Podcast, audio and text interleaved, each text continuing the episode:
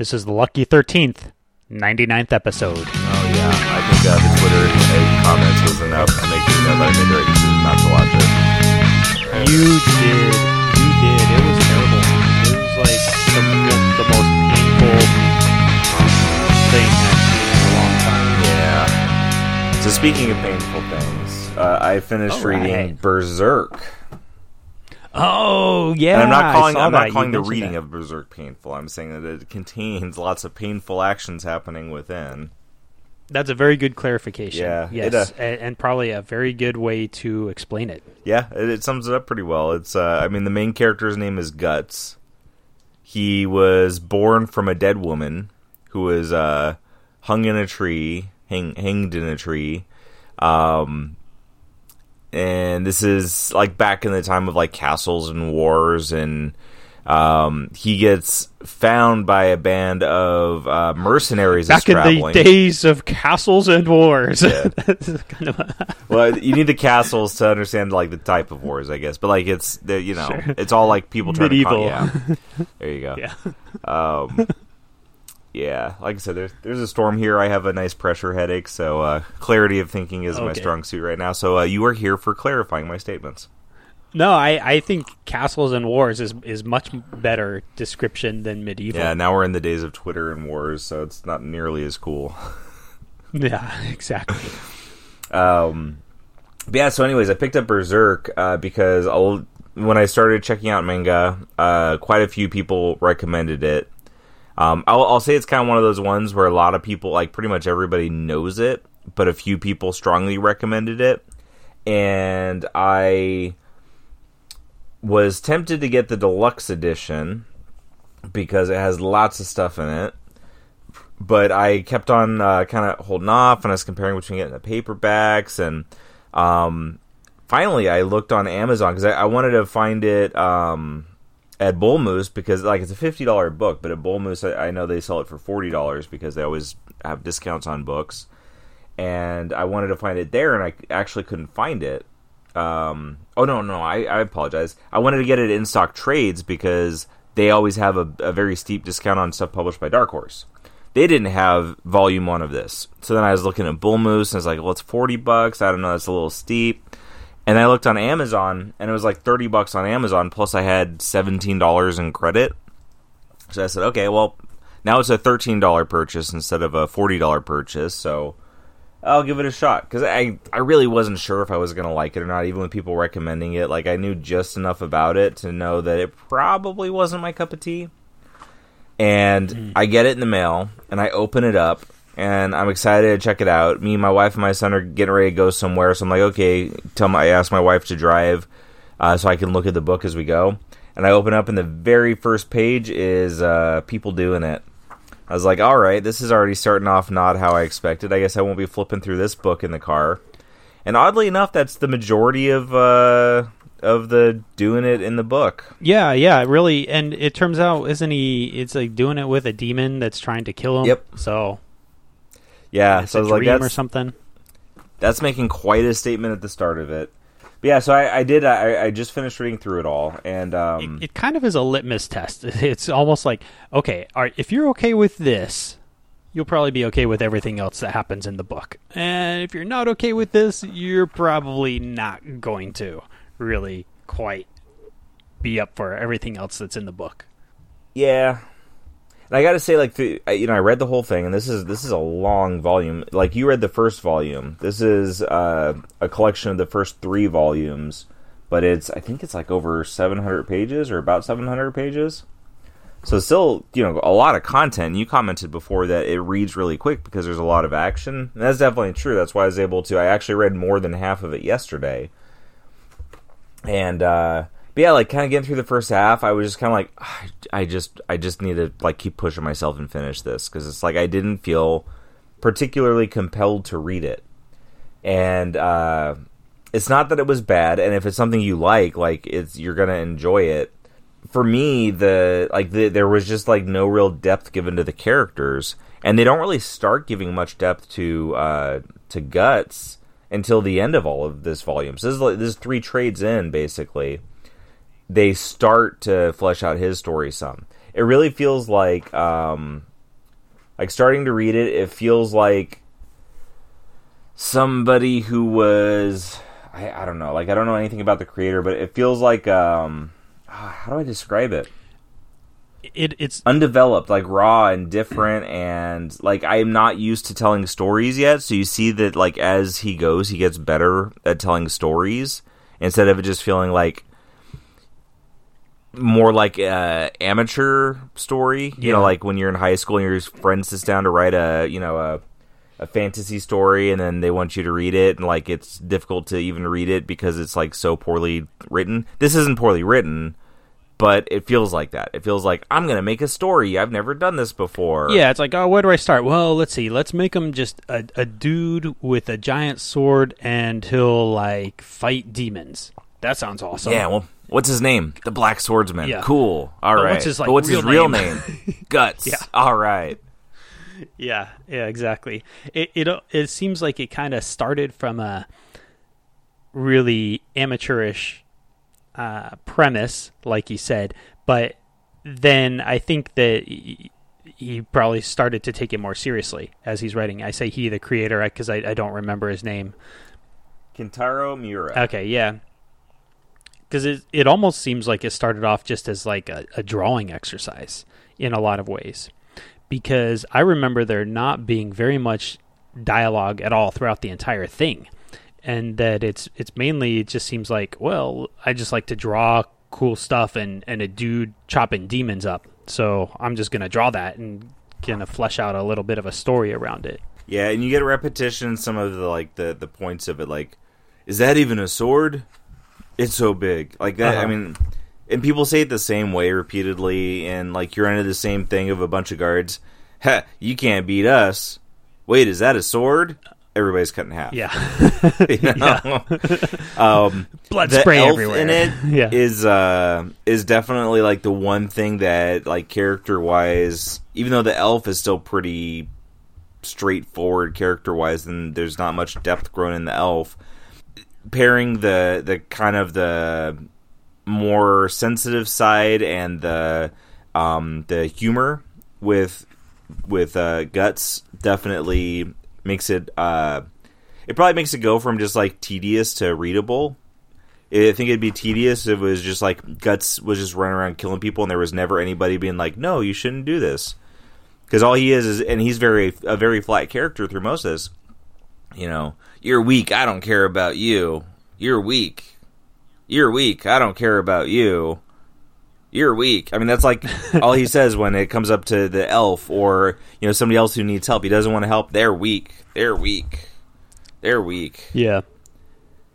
pisses me off when I see weaklings. I feel like I want to crush them. I mean, come on. Like that is not good writing. Sure. Well, I, I think though uh, one of the things that this book suffers from, and uh, when I say suffer, I mean if like from our perspective and and what we're looking for, because I think we're looking for something where if there has to be insane amounts of mayhem and violence, at least there's a a good story behind it that makes it feel like.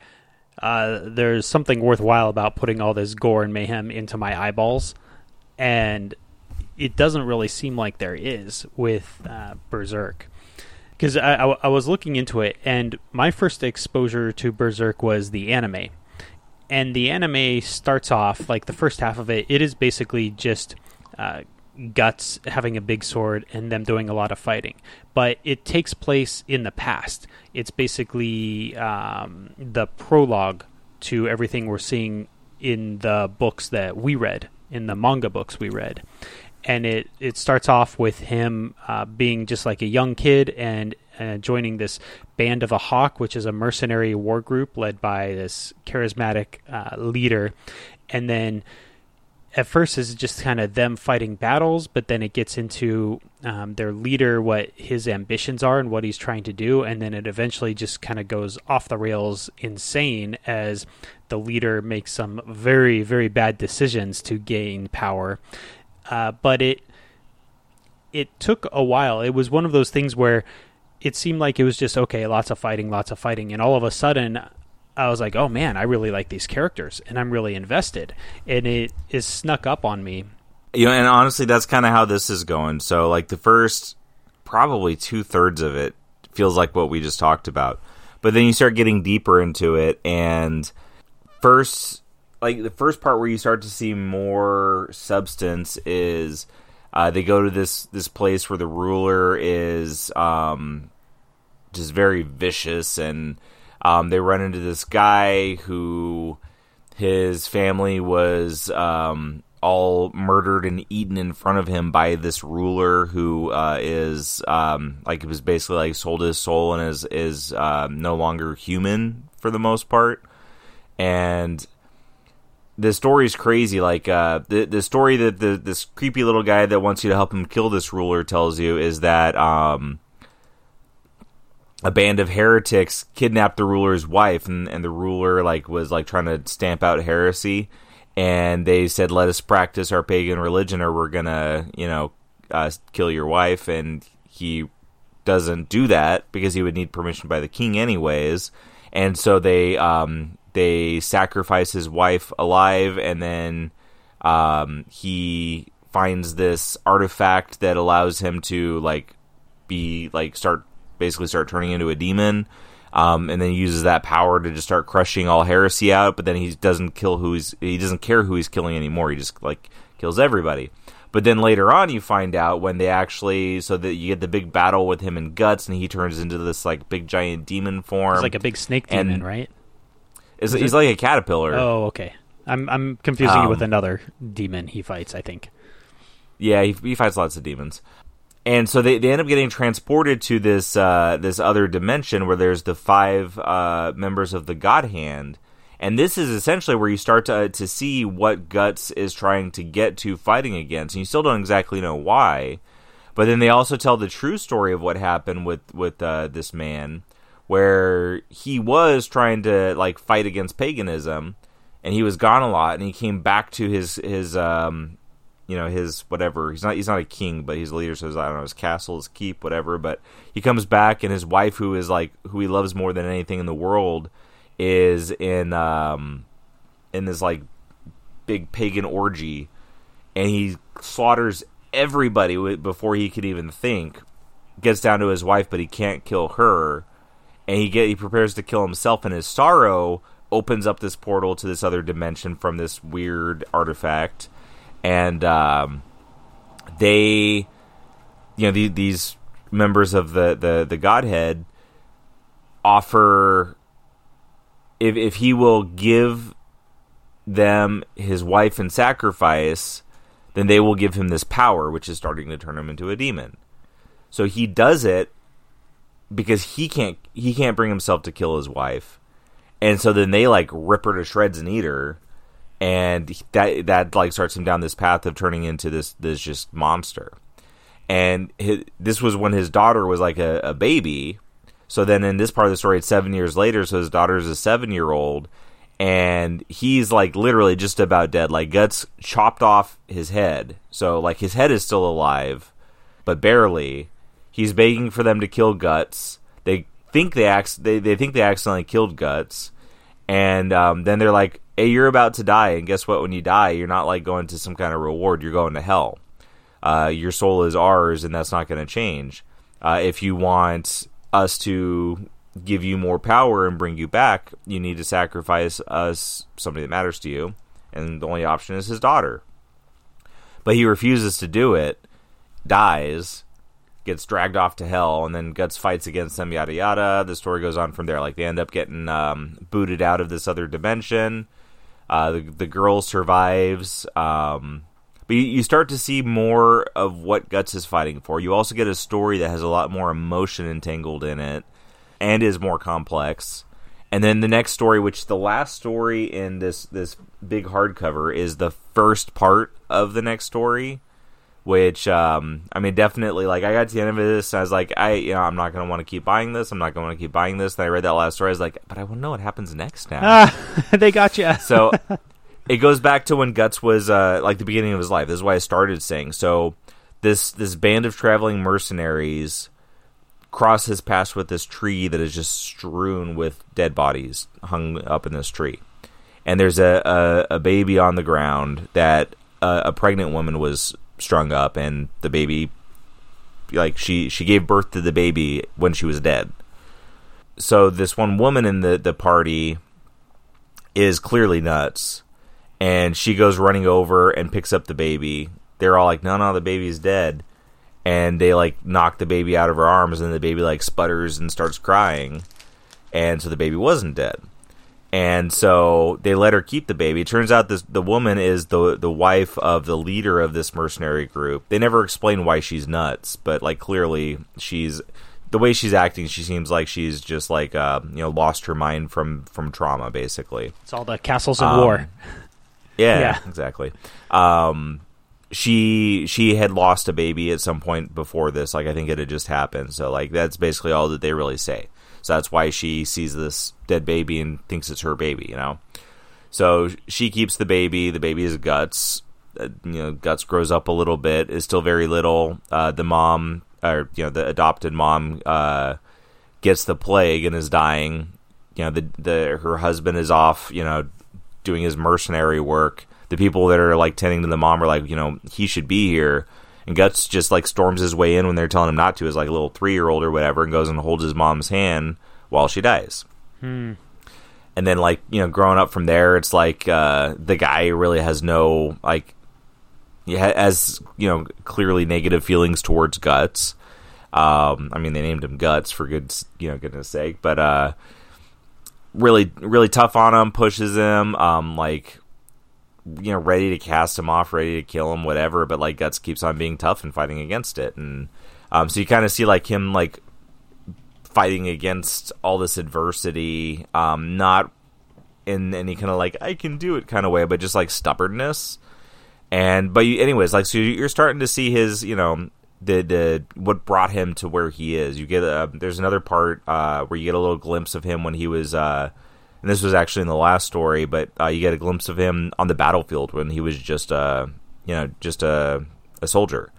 And one of the, the five members of the God Hand was just another soldier with him. So they didn't explain like how that person went from person to demon, but uh, you get a glimpse of that. So like you start to get a glimpse of like there's more layers to the story. You know, there's more threads starting to be intertwined. So I definitely see where like going forward from this point, there's going to be more of what I would want in the story. But I'm not going to spend another. I'm not going to buy another fifty dollar book to read it. I'm not going to like hunt out the individual trades. You know, like eh. I might like the thing that might tempt me is like a Comixology sell for like you know if the because I think the volumes are like eleven dollars digitally.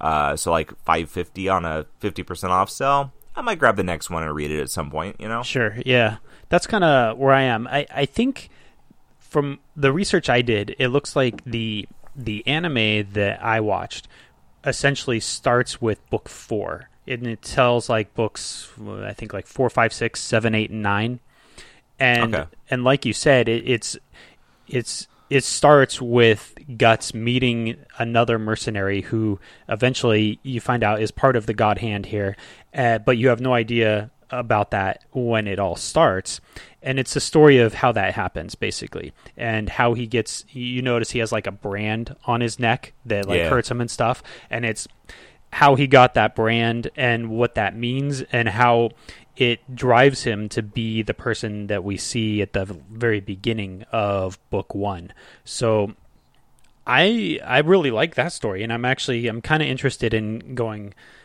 to read the manga just to get the manga version of that because I only saw the anime version and the anime is it's good and it's interesting but it's also very anime like uh, in the sense that it has a lot of the standard anime tropes to it mm-hmm. of characters staring off into distance with kind of dramatic music playing that is meant to be evocative but is also kind of just not at the same time.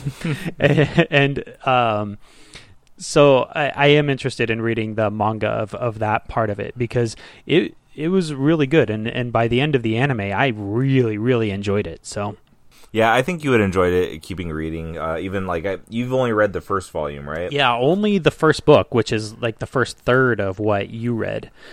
Yeah. One thing I I did really like about it, and I think I mentioned this when uh, I after I first read that volume, is it does a really good job of visually telling the story because you can almost, I think, just not read the dialogue and still pretty much get the story. You may lose some of the details about who's who and who's related to who and exactly what motivations are, but in terms of like just the actual what happens ness, in terms of where people are showing up, who's fighting who, who's obviously slaughtering the other, it's all very visual. And I thought that that is really cool because it seems like sometimes comics can devolve into you have to read the words to understand the plot, and then the images are just pictures of what's happening in that moment.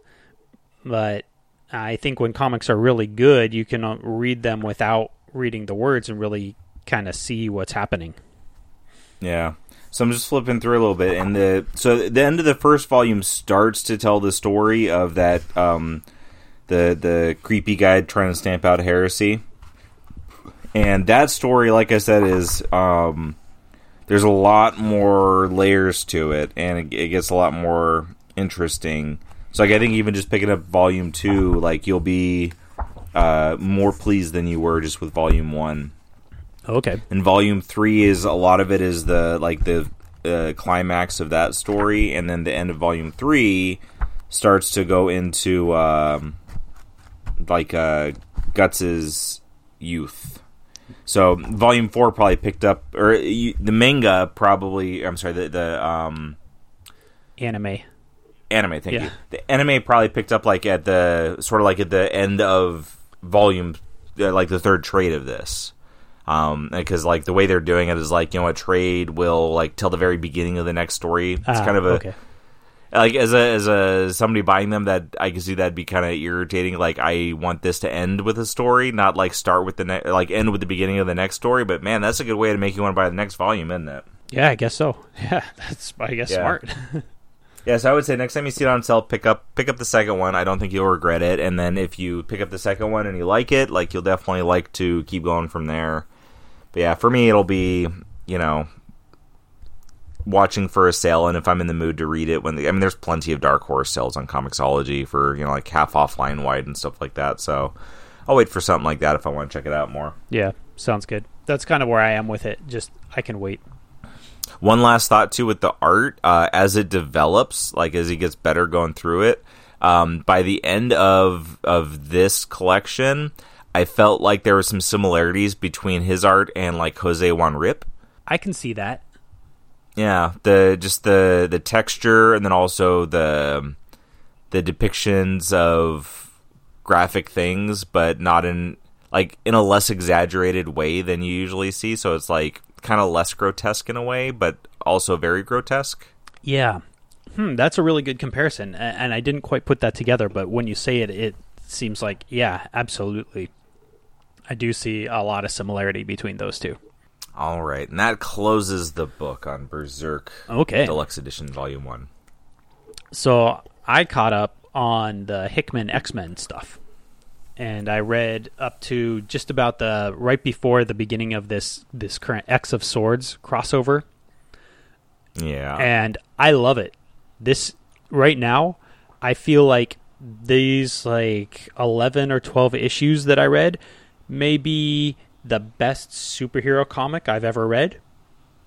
And I know that's a pretty big, bold statement, but I feel like this is so different from a typical superhero book in that it, it this it, I I'm hesitant to like compare it to Watchmen, but I feel like in terms of how revelatory it is, I think it's it's kind of warranted because Watchmen was all about taking superheroes to the realistic endgame of what they would be. Like if superheroes were real, what type of people would actually be superheroes and what sorts of things would they do? How would they behave?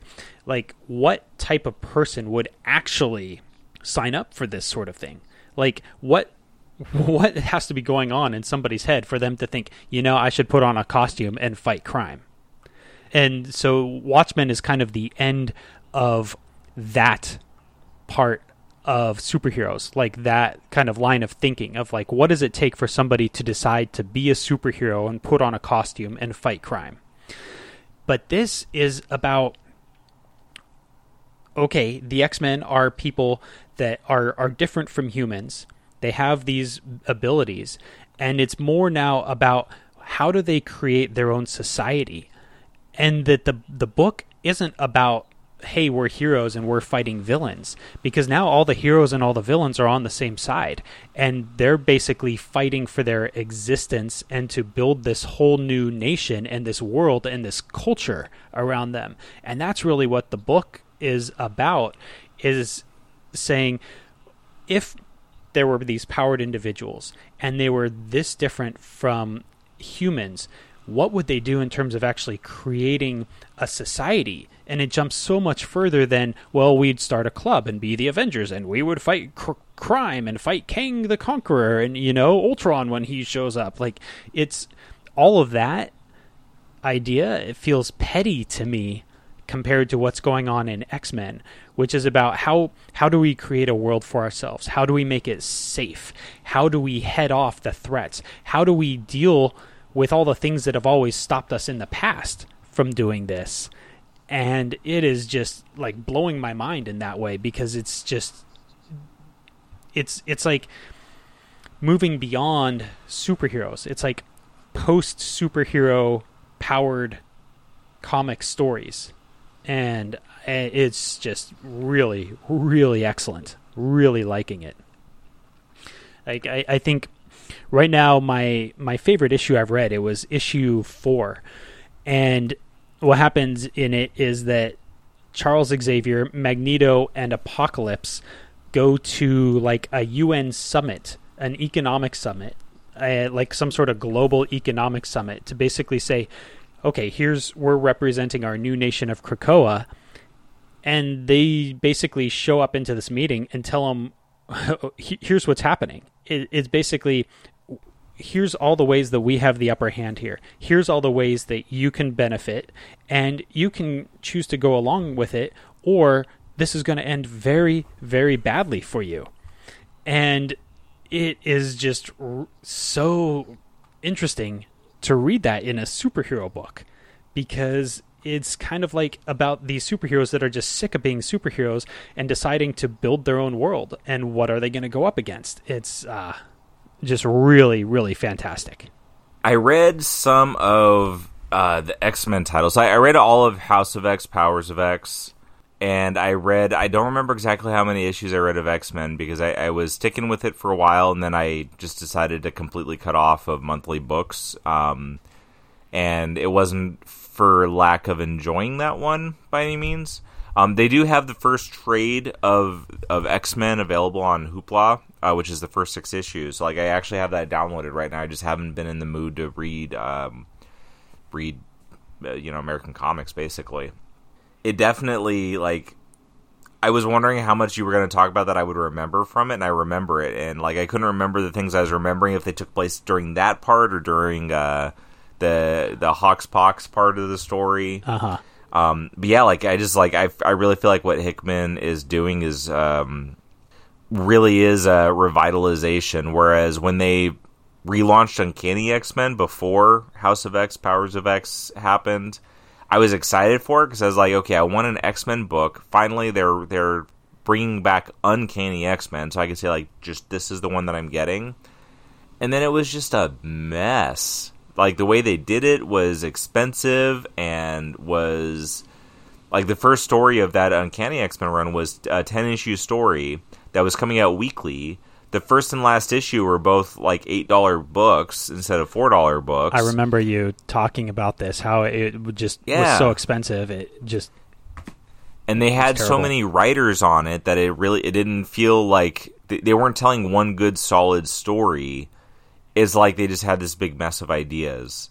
And after that, like after those 10 issues, it still ran for another, like, I think another 10 ish issues as a monthly book and what disappointed me was you got through all that and it ended up never going anywhere. Like you got to the point where they were clearly just treading water. It's like, what's the point in that? You know, like these these stories are not good enough just as a story to read. They're messy and they need to get somewhere. If they get somewhere, the messiness is okay. So with Hickman stuff, one, they don't feel messy. I can see where for a lot of people they may not be satisfying because it's not like a, a quick action packed story. Like it's it's slowly it's developing yeah. something and it's making you think. And like I've seen a lot of people like complain about the infographics and stuff like that. Oh, I And love you can read the stories. Yeah, I like them too. Like one, they're they're done in a way that's visually appealing. Um, and two, like whether or not you care about the information, like you don't have to read it to read the story and still know what's going on. It just adds like it's giving you a, a depth of information with it. but I think that they're the infographics do have hidden within them. There are important revelations that, when you put it together, start to show a little bit about what's going on. Like uh, one thing I saw is there's this infographic about there's a group of characters called the Summoners that he invents for this series. And there's an infographic early on about the summoners and who they are. And then l- much later, if like six, eight issues later, there's another infographic about the summoners. And when you compare those two, you can see that things are changing with this group of characters in ways that isn't being shown on the page yet. And so there's little hints like that in those infographics that when you, you really dive into it, it makes it worth it to really dive in and pay attention to that stuff. Definitely, like the information is definitely purposeful, and you can look at the infographics, and it can actually, um, like I remember reading through House and Powers and the infographics. Sometimes you'd be confused about a point of the story, but then when you looked at it, it kind of make you realize what was going on just by the you know mathematical analysis of it. You know, like if you go from this many to this many, or vice versa, or whatever, it you, you see just statistically the trend of what's happening, and that that can help you kind of put the pieces of the story together. Which one was it that jumped around in time? Was that Powers? Powers of 10, yeah. Yeah, so Powers, um, especially reading it as it came out,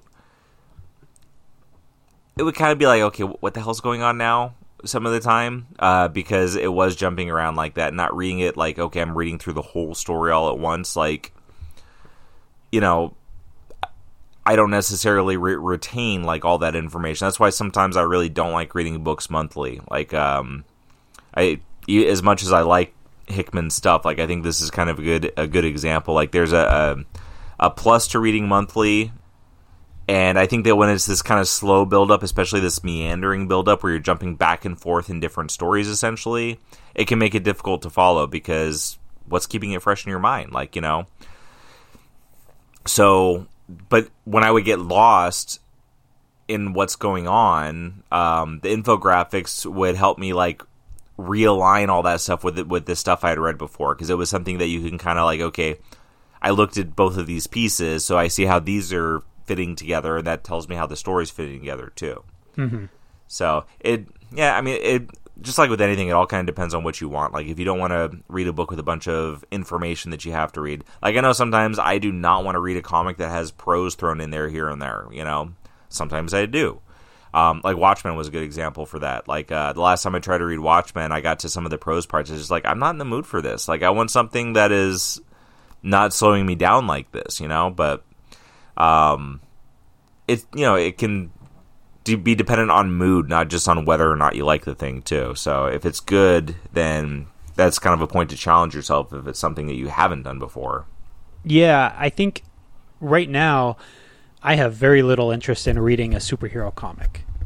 That seems uh, pretty much like the most uninteresting thing I could read right now is just a comic book about a superhero being a superhero and doing superhero type things. And so one of but at the same time, I really I love X-Men. And X-Men is one of my favorite comic book properties. So for me, what I'm reading is these characters that I really, really enjoy, but then doing something that is bigger and greater in scope than the typical superhero narrative. So I, Mhm. it's kind of I'm getting to like have my cake and eat it too, in a way. Yeah, which is just for me just absolutely fantastic. And at the same time, Hickman seems to really understand his X Men history, and there's a lot of stuff woven in that really digs deep into the um, the past of X Men and makes things that were important in the past very important again, like the relationship between Mystique and Destiny is becoming a, a, really huge plot point and it's just touched on here and there but it just reminds us again like hey this happened and it was very important and is like mystique absolutely remembers this and she absolutely is aware of the fact that the mutant council is not bringing destiny back for some reason and it is clearly building to something but we don't quite know what yet. Another reason I want to reread it. Um, so in my my collecting X Men, I have I'm down to seven issues now to have collected between 94 and 300. Oh, awesome! And beyond 300 is a whole other thing. When I still had a few more to go, the last most difficult issue to get, I didn't know why it was difficult, and I didn't put two and two together until somebody just flat out told me. Oh, the 96? and it is the first, uh, yeah, the first appearance of Moira MacTaggert. that one is, I mean, obviously it's gotten difficult, be you know, thanks to Hickman. Uh, so I should have got that before he had to come along and make her matter. But yeah, so like just chasing that issue, and you know, it's like I mean, I don't care about getting high grade books. Like I want, I want to have the collection. I don't want them to be disgusting. Like one thing I cannot stand is water damage, but like it doesn't need to be high grade. So I kept I kept watching and like it looked like I was going to have trouble getting it for much less than a hundred bucks, and I was like, that's it's pretty steep. I mean, I got I got ninety four for 140 something bucks. Mm, mm-hmm. So I, I, kept watching, and finally I found somebody had it buy it now on eBay for I can't remember what it was, but some pretty reasonable, like forty ish dollars. So I just snapped it up, like no problem. Um, so I was glad to get it and have it put away. But just like seeing how like you can tell when a book is just an expensive book, but when a book is just an expensive book, you find lots of them listed online. You know, it's like it's it's not hard to find it. It's just like that's that's its threshold, that's its price point. You know. Yeah. But when a book is sought after, like you really got to think every opportunity you see it. Should I pull the trigger, or if I don't, am I not going to be able to find it, or am I going to have to spend even more on it? and uh, this was kind of one of those books. Like I, I had to kind of think about it, and like you know, until I found that one that was a good price, it was just beyond my threshold anyway. So it kind of made it an easy decision. But it, it got me kind of uh, thinking again about you know Moira, Moira MacTaggert and how Hickman made her much much more important of a character. And uh, so yeah, so I, am interested in rereading it again from that angle. But it just is it is really interesting, like you said, you talked about Mystique and, and Destiny and um, I think there's a lot of different characters like that. That it's one thing to bring a character back and use them. It's another thing to like use a character in a way that makes them important when they haven't been. And I think that's one thing that Hickman is doing is he's making characters important, and you can't force it. Like you can't just be like, uh, what's a random character like Forge? Mm-hmm. Like when's the last time you saw Forge in in a book? Well, it's funny because I actually he he's just showed up in this X Men run. Well, there in you go. An interesting way, right? But it, uh, you know, I'm I'm hijacking your thought here, but they bring him back and they give him a role that makes sense for him, like an important role in this society. But it absolutely makes sense that he would be a good person for that. But yeah, go ahead. Yeah, you can't just have him show up and like, okay, here's Forge. Now let me like tell you through dialogue in like one page why Forge is so important and now that makes Forge so important in the story, and you feel attached to him, and yada yada. No, it doesn't work that way. Mm-hmm. You have to build why you want to see Forge, and the way Hickman does it is just like you said with Mystique and Destiny. It's not because Hickman's like, "Here's Destiny. Destiny is so important. You should feel bad." or you know you should feel awkward or you should you should feel the tension that she's not in this position or she's not being brought back they they show you the past story. They build up the emotions between between Mystique and Destiny. You know, it's like they have to build all these tensions, and tension has to be built. You you can't just say no, no. Here's the tension, and it's like that with any character. Gosh, I'm trying to. One of the books that I I picked up a uh, a bunch of copies from when my comic shop was closing was uh, I think it was Excalibur.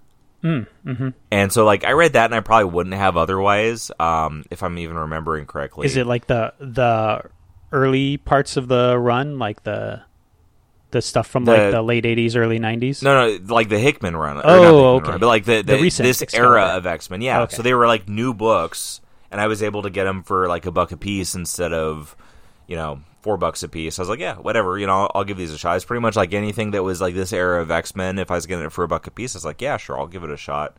Uh, but some of the characters I was exposed to there, same thing as like characters I didn't really know, and uh, the the the tension had to be built for why things were important. But I, I think in Excalibur, that's where um, in the the first arc, um, Rogue gets.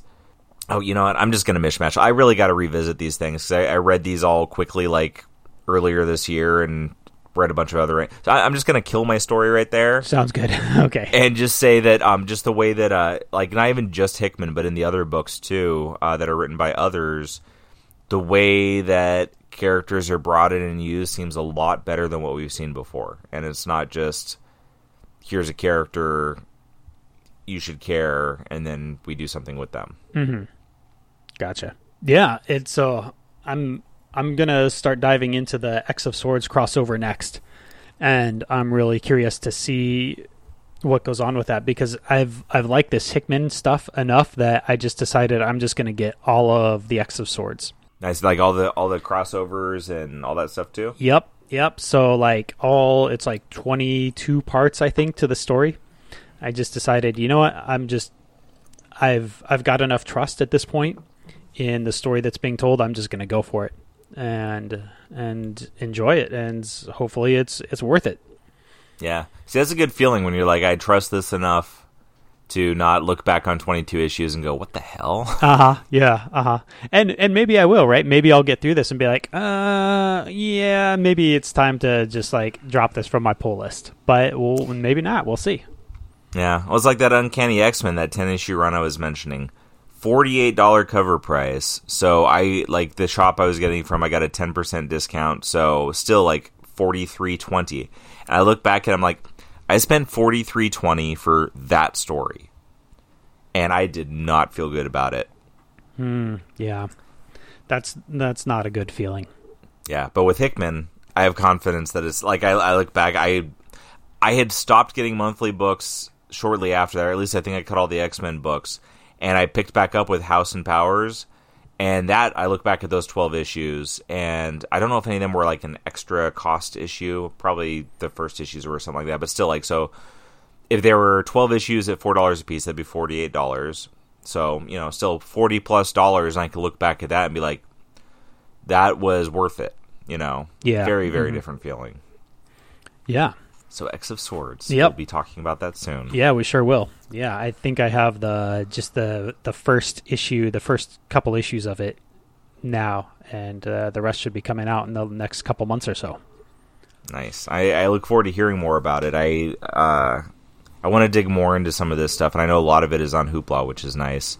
Um, and Hoopla, for anybody listening who hasn't caught us saying what it is, your library may or may not use the service. Um, but if you have a library card, all you have to do is go to hoopladigital.com and you can um, see if you can use it. You just put your library card information in, and if your library subscribed to the service, you're allotted a certain number of downloads. But it's really, really awesome for comic books. And like with DC and Marvel, they have a lot of really current stuff, and even with some other publishers. Um, so, like, the first trades of all of the Hickman era X Men stuff is on there. Um, so it's like, hopefully, as the next trades come out, like it'll keep being available. Like, there's no telling with that, but it's definitely a good way to to try stuff out that you probably wouldn't have otherwise. Because like blowing twenty bucks on a, a trade paperback of you know five ish issues of a comic is pretty steep if you don't know if you like it or not. Sure, yeah.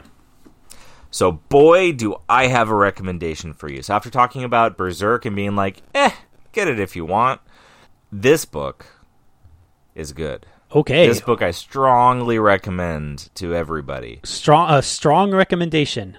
This is a, this is a, a book we haven't talked about. I I think right. I think I have mentioned it, but we haven't gotten in depth at all on Okay. it. Uh, And would you would you say like highly recommended or highest recommendation? I'd say this is um, this is probably a highest recommendation. Like the only difference I could say between this and something else that would be higher recommendation is you know how there's those certain things that not only are super good to read, super entertaining, and you loved it, and you know anybody should. Um, but they also kind of transcend, and there's something like just special and like artistic and ethereal to you. Like I wouldn't say this hits that level. This isn't that like oh my you know this isn't uh this isn't sandman for me where like not Okay. only do i love it but it also like hits that this is something special that i could literally never read this again and i'm still gonna always think of this as my favorite thing but as i keep reading it who knows like maybe it will keep on climbing up but this this this story is So fantastic so this isn't on the throne of Valhalla, but it's in the hall of Valhalla. Yeah. Okay. there you go there you go it's uh it's not thor but it's definitely one of his drinking buddies Gotcha. Okay. um and n- not one of the lame drinking buddies like one of the cool ones that kicks ass in a fight Okay. I, I can't Um, remember any of their names. Yeah. Yeah. Do they have names? There's like the fat guy with the beard. I don't know. There's Yeah. the, the chick who's kind of fights better than the rest of them. she's she's Lady Sif. That I Okay, remember go. that one. she she's the best one. And there's the, it's the Warriors three, and Yeah. their names are like Hobard and Gumbard, and I, I don't shoot. I know that's Yeah. not it. Everyone's yelling at me right you now. Who's a Thor fan? So um, this book is 20th Century Boys. It's by uh, Naoki Urasawa. Um, so as I have been learning about manga, um, it's really great when you hit a thread where you suddenly go like, "Ooh, like I can follow this thread anywhere and I'll be happy." I haven't read it. This is the the first book I've read by him. I haven't read anything else, but it's a good example where people recommend lots of different stuff by this creator. Uh, I have picked up the first volume of another title he he does called Monster. Haven't read it yet. I picked up the second volume of this because when I was getting to the end, I was like, I know when I want to read the next volume, I don't want to have to wait. And when I say volume on these, um, like this one is over 400 pages. Um, so these are hefty, hefty books. This is kind of like Yeah. the size of the Berserk book. It sounds like. Yeah, the Berserk is bigger, but um, this is still, I think. Um, I- would assume these are probably released in smaller trades first, and uh, my guess is that this is probably like three trades worth of material. That seems to be the the going theme uh, with uh, with manga. Is like they have like the, the small trade paperback releases, then they'll have these bigger collections um, that they'll usually call like the uh, deluxe collection or something like that. Like this isn't a hardcover; I think it's still a paperback. Cover price is twenty bucks. I got it for fourteen bucks at Bull Moose. Um, I think they're like fourteen to sixteen on Amazon. So like usual, you can get them uh, cheaper elsewhere, but it's a heck of a lot of entertainment for so little money. So this story, um, part of it is it centers around this. I, I'm, you know, I'm awful with names. I actually meant to, to go on and, and get a list of the names. I'll do this for uh, for next time I talk about the story, so I can represent it a little bit better. Um, but I was ill yesterday, so my ability to do extra work was not there. Um, but it centers around this one character who's uh, I would guess thirty-ish man. Um, he's running a convenience store essentially. He's taking care of his sister's kid and his sister has disappeared. His mom's always yelling at him for converting the liquor store to a convenience store because the liquor store was like the family business that his dad started. Um, and she's pissed that basically that he changed it at all. Um, she's also pissed that he's even taking care of his sister's kid. Like she surprisingly has, you know, is the one being like, you know, we need to find something to do with this kid so you can focus on this business kind of a thing. How are you going to get a you know get a, a wife with that kid you know kind of a thing. Um, so you, you start to build that a little bit. Um, there's flashbacks in the book uh, to when he was a kid, uh, which the book is taking place uh, starting out in '97, and it flashes back to '69. The flashbacks have a very um, Stand by Me feel to them uh, where it's it's kids being kids getting into trouble. Um, you know, this like band of friends, like they they build their like little fort. They get uh, bullied by these two really big kids. You know, like all the kind of typical stuff. But as you flash back, like it starts out just being these flashbacks, and you know, It feels good, but this is kind of a, I guess, kind of a sci-fi story. It's a mystery story. Like there's a lot of elements to the story that make it really good, but like concurrently, this weird stuff is happening. People are getting killed. When one of their friends supposedly commits suicide, this one guy doesn't accept that it was a suicide, and he starts repeatedly running across this symbol, which is uh, kind of a key element of the book. And um, I'm trying to find a picture of it so I can describe it better. It is like a drawing of an eye with uh, a hand in the middle of it, where like the kind of like the pupil of the eye, like it's sort of like a, a, small eye on top of the hand, which is like a hand like if you put one finger up, uh, like you're saying one, mm-hmm. um, and then that's set on top of a bigger eye. So like the whole thing looks like an eye, but then like you look at it closer and there's like smaller elements in it. So he starts to find this symbol pop up, and uh, he had received a letter from his friend that supposedly committed suicide uh, and one of the things in the letter was uh, he sent that symbol and was like, "Do you know what this is?" And strangeness kind of ensues from there. As you go through the story, you start to find out more about it. But one of the things that makes the story really good is as you go, you keep on getting more and more characters layered in, and the, these characters are all given depth. Like there's flashbacks that show kind of what makes them who they are. So there's like the group of friends they all have different personalities and stuff like that. You get to see them develop. Um, you get to see them like uh, Donkey, their friend that um, supposedly committed suicide, but you find out later on conclusively was it was not suicide. Uh, his flashbacks is one of the best. Like they don't want him to hang out with them. He's this little kid, always got snot hanging out of his nose, always carries around a snot rag. But one of the things he doesn't have a bike, so they all have bikes, but he doesn't have a bike because he can't afford it because his family's poor and uh, but he can run like the wind. So he takes off his shoes and he can run so fast. And um, they're always trying to avoid him and get away from him. And so they go down on their bikes, and this is when they were kids. In case I didn't say that or you didn't pick it up, mm-hmm. uh, they go down to this uh, this like gravel pit that's full of water, and they want to go down there and like fish. But it's dangerous because it's a gravel pit. So uh, if you slide in, you can't get out because it's gravel. It's hard to climb. You know, if you gravel. try to dig your way out, yeah, mm-hmm. it's just tumbling down. You know. So they go down there, and they end up falling in. And uh, Donkey's there. He shows up, and um, they can't get out. Like they're trying to help each other get out, but they just keep on falling in worse. So they're all like stuck in the water. And Donkey runs away, and he comes back with a rope. He ties the rope to something, and you know they're all yelling, him, "What are you doing? You're so stupid! Go get help!" And um, he ties the rope to something and throws it in, but it's not quite long enough. So he pulls it back, ties his snot rag to the end of it, and then throws it in. And so the kid, like the first kid, has to grab onto the snot rag to be able to, to pull out. So you see that kind of moment of like, ugh, I gotta grab this.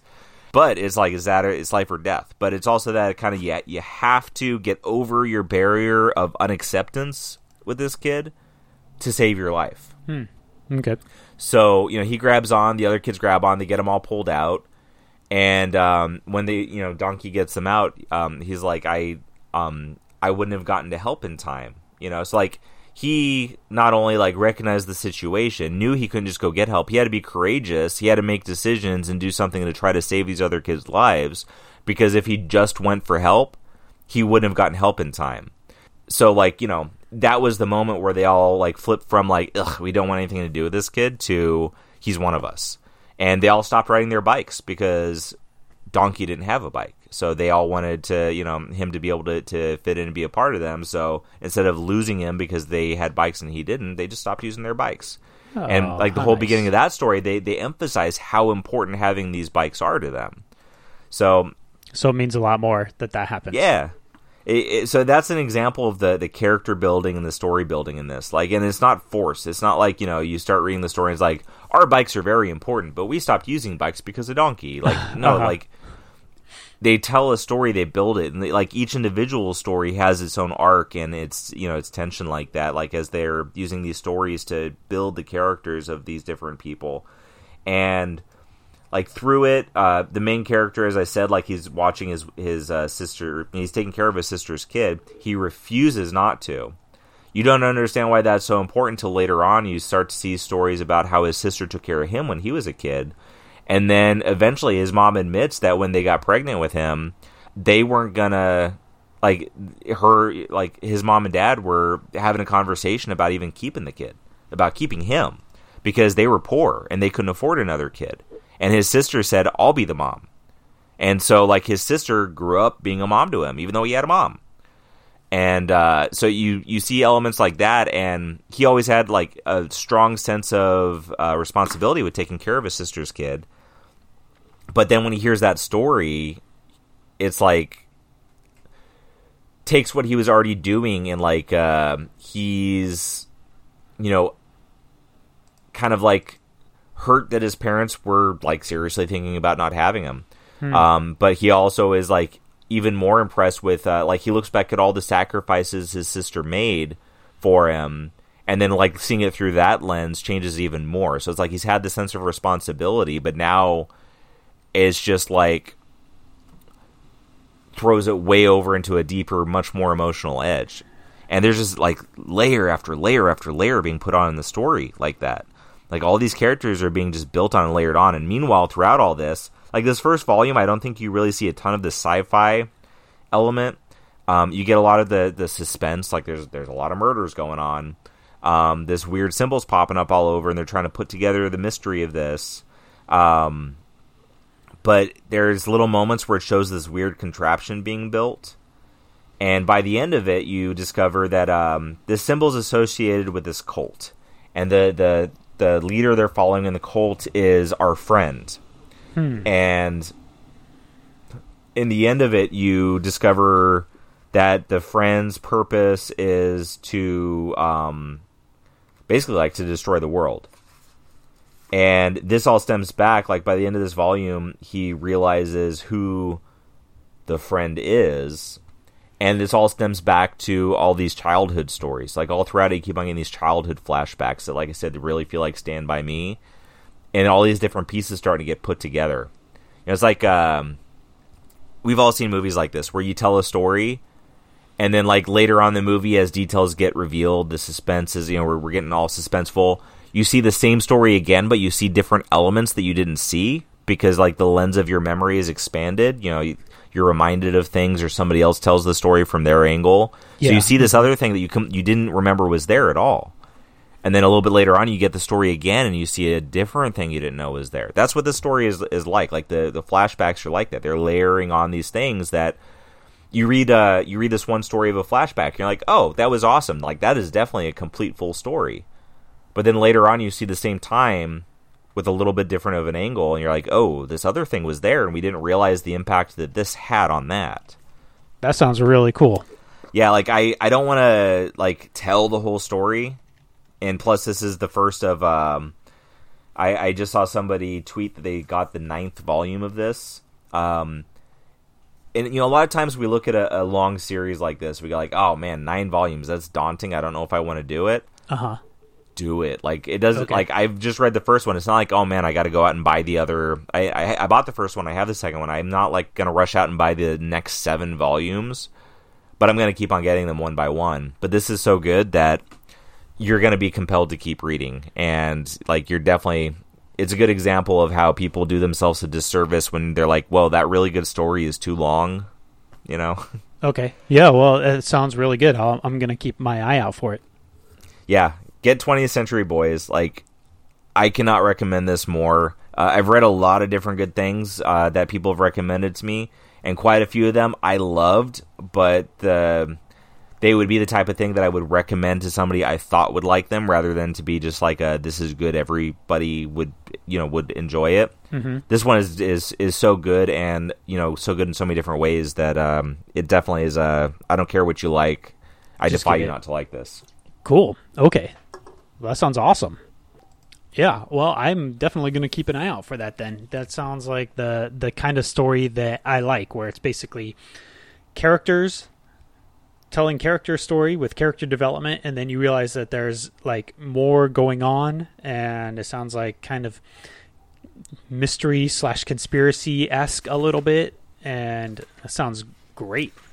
There's some good humor in it too, which uh, which is nice. Like just the, the storytelling is like Urasawa is such a good storyteller. Like I'm looking forward to reading his other stuff. This was so good that it's one of those where I can just go like hand like there's no way the other stuff he does can't be good.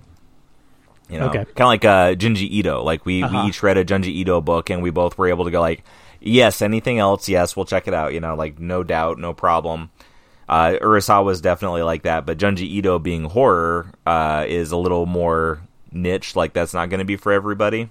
Yeah. hmm So yeah, Urasawa. I, I already have Monster. Another one I want to check out is called Pluto, and then I think I stumbled across a, another one of his that might be either is a newer one or I don't know. I just stumbled across one volume of it that just glancing at it, I would have bought it, not knowing who he was, just from looking at it. So strong, strong, strong recommend.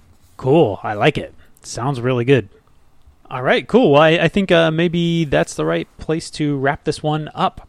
We've been going about uh, an hour, and uh, I think that we talked about some cool stuff this week. So let's do that, huh? Yeah, I feel I feel like this was the most concise conversation we had. We're like, I want to talk about these things, and we did. That was all. That we I know. I, I know. I'm, I'm kind of shocked in a way. yeah. Uh, wow. We we spent about 20 minutes on e- three different things that we Yeah. plan to talk about. What do you know? See, it shows the strength of our storytelling that we can uh, do things in concise, different ways, and uh, and do well at both. Yeah, I like it. All right. Well, next time we promise to be much more rambling and meandering. So, just just to don't get worried about a change in tone for the podcast. All right. Well, would you like to talk us out? I sure would. Thank you for checking this out. If you listened to this, you probably know where to find all the other episodes, such as on Apple Podcasts or Stitcher or Spotify or whatever you use to listen to this here already. You can find my friend Paul on Twitter at Who's Paul, but there's no apostrophe in Who is Paul, that contraction. It's just Who's Paul, all strung together. And you can find me on Twitter at Bad Deacon, and that's where we usually hang out and talk to people and uh, try to avoid all the um, madness of the world at the same time which maybe Twitter isn't the right place for that, but hey, we've we've making our choice and we're sticking with it. The secret to that is blocking people. Just block them. You know, like when somebody says, just block them. That's my Block 'em. philosophy. Block them. That's his philosophy. I don't block anybody. I just uh, drive myself crazy. So, yeah, hey, different strokes for different folks. So, thank you for tuning in, and we will uh, be talking again soon. And you can listen when we do. So, thank you.